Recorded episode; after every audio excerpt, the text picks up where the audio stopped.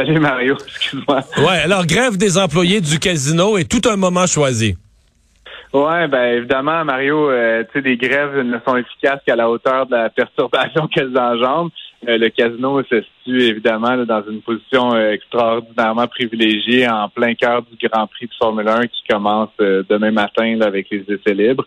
il y a des centaines de, des milliers, des centaines de milliers de visiteurs qui sont sur le site. Évidemment, des visiteurs de l'étranger qui sont possiblement dans des humeurs festives, donc possiblement qui ont envie de dépenser de l'argent au casino. Et ça tombe bien, le syndicat s'était doté d'un mandat de grève ouvert, là, cinq jours à placer un peu quand il voulait la semaine dernière et ça tombe qu'ils ont décidé de placer ça maintenant. Donc la grève est déclenchée. Puis euh, je crois pas qu'il y a d'espoir de sauver le week-end pour l'instant, Mario, par rapport à cet achalandage. Mais là, est-ce que est-ce qu'on ferme les casinos carrément? Non, euh, on va fonctionner avec des cadres, euh, le personnel ben, C'est ça, là, fonctionner avec des cadres. Mais tu sais, il y a 1700 salariés sur différents sites. Parce que les, les croupiers, les croupiers, c'est pas le syndicat qui est touché là. Hein? Non, c'est ça. Mais là, on parle d'agents de sécurité, de toutes sortes de personnels de la clientèle. Donc, quand même pas mal de gens qui servent les clients. Donc, euh, il était question d'un quart de travail à Montréal, au Casino de Montréal, qui comprend à peu près 700 employés sur un quart.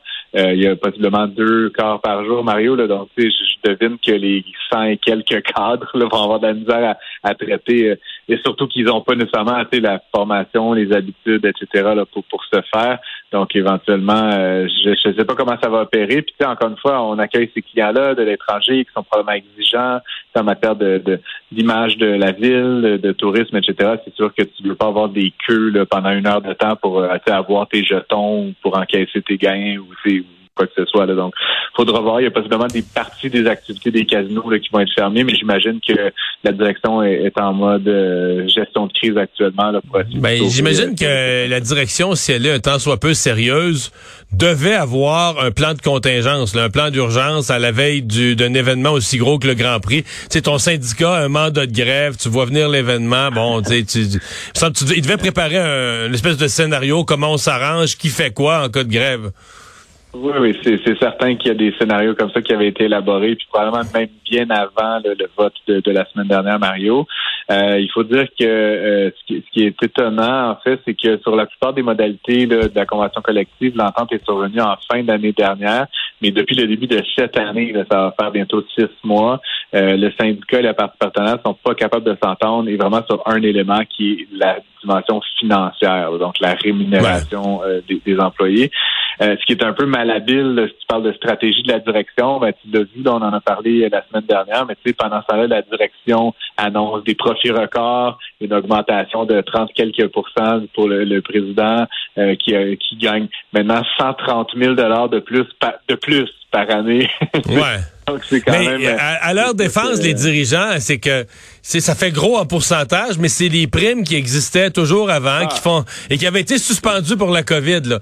Donc comme on les avait suspendus, puis tu sais, euh, c'est drôle à dire, mais le journal avait pas fait la même manchette quand ils ont suspendu leurs primes pour le, le, salaire des dirigeants baisse de baisse de 30 là, tu comprends? Mais c'est sûr que quand il absolument raison, euh, Mario. Simplement juste sur le plan des, ah, opérations de communication, là, d'avoir un peu c'est sûr que c'était en termes de timing, je ne sais pas s'il y avait possibilité pour l'Auto-Québec de décaler l'annonce des primes et des salaires. Non, non, je comprends très bien ce que tu dis. Là.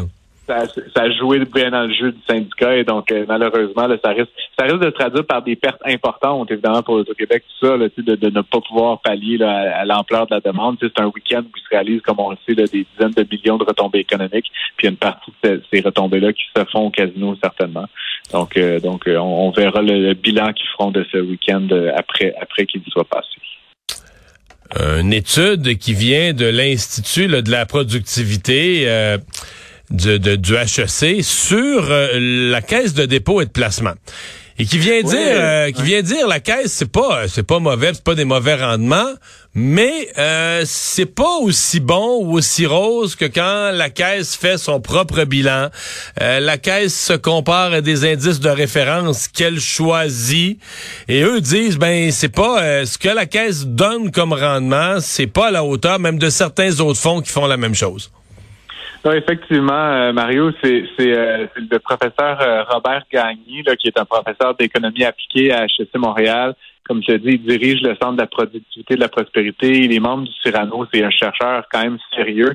Euh, et il publie donc cette étude qui dit qu'en fait, la Caisse de dépôt, euh, ben, elle dit plein de choses d'études, mais la Caisse de dépôt, à chaque fois qu'elle publie ses résultats, elle parle de cet indice de référence. Puis on en a déjà parlé ensemble. Puis généralement, l'impression que ça donne, c'est que la Caisse excède là, quasiment chaque fois son indice de référence. Et donc, euh, même quand elle perd de l'argent ou qu'elle fait moins bien que certains autres l'organisme par rapport à toujours cette fameuse indice, elle fait bien. Et donc, ce que dit euh, le professeur Gagné, en fait, c'est que si, on, si, si lui, il s'est bâti un indice de référence, il dit en fait que laisser la caisse déterminer son propre indice de référence, c'est comme laisser un élève corriger son propre examen. C'est ça qui va, il va être un peu lousse sur le crayon rouge probablement.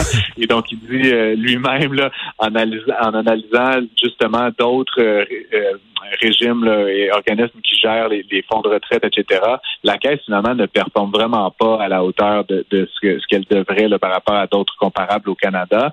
Euh, puis, ce qui est un petit peu presque provocateur, Mario, c'est qu'on aurait très bien pu, là, les déposants, mettre de l'argent dans des, des indices boursiers, dans des fonds indiciels, c'est-à-dire où il n'y a pas de gestion active, où finalement il n'y a pas vraiment de DPQ, et on aurait fait un meilleur rendement.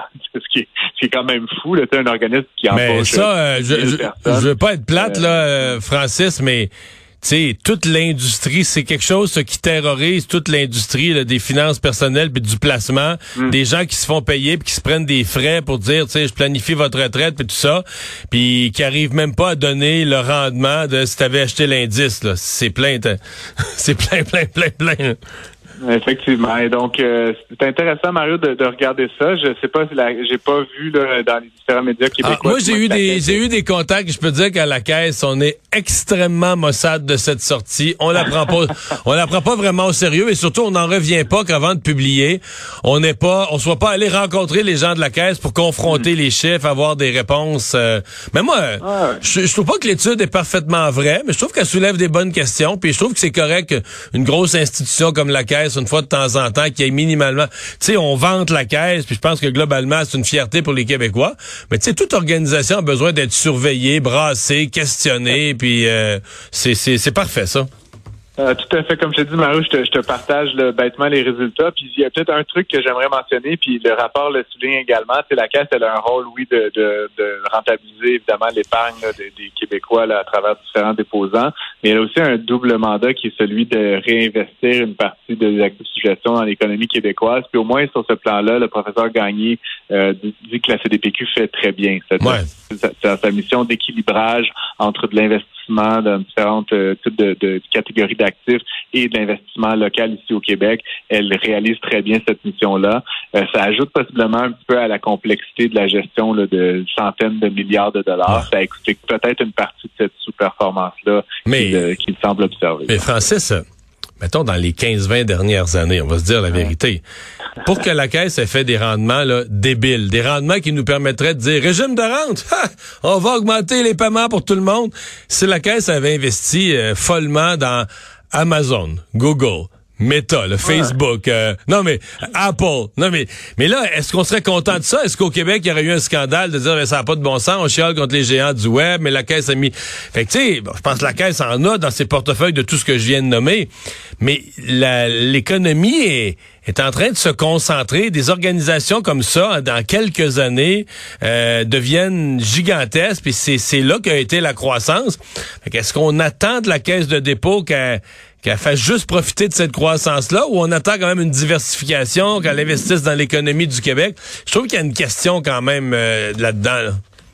Euh, tout à fait, Mario, puis on en a déjà parlé, mais se rajoute à cette complexité-là euh, la nouvelle tendance qui, consiste à ajouter des paramètres ESG, puis comme tu sais, on en a parlé déjà, le, désinvestissement de la caisse, par exemple, dans les, entreprises, les services pétroliers, il a fait souffrir à quelque part, pour le meilleur et pour le pire, on, on fait bien ce qu'on veut, mais, mais à quelque part, c'est certain qu'il y a une dimension qui est pas juste quantitative en matière de rendement, mais qui est aussi qualitative, puis qui a, qu'il y a un volet politique qui se rajoute à ça. Ben, évidemment, forcément, ça, ça, ça consiste à des pressions là, qui changent un petit peu son comportement, certainement. Francis, merci beaucoup. À demain. Je t'en prie, à Au revoir.